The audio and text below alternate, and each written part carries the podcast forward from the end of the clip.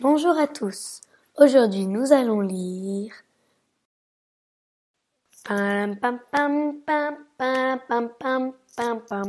Bonjour à tous et bienvenue dans mon podcast Loulou et la fontaine.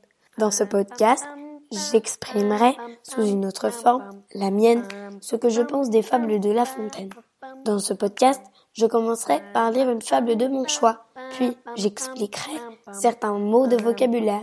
Je terminerai par une morale à ma façon. J'espère que ça vous a plu et à plus tard pour une nouvelle fable.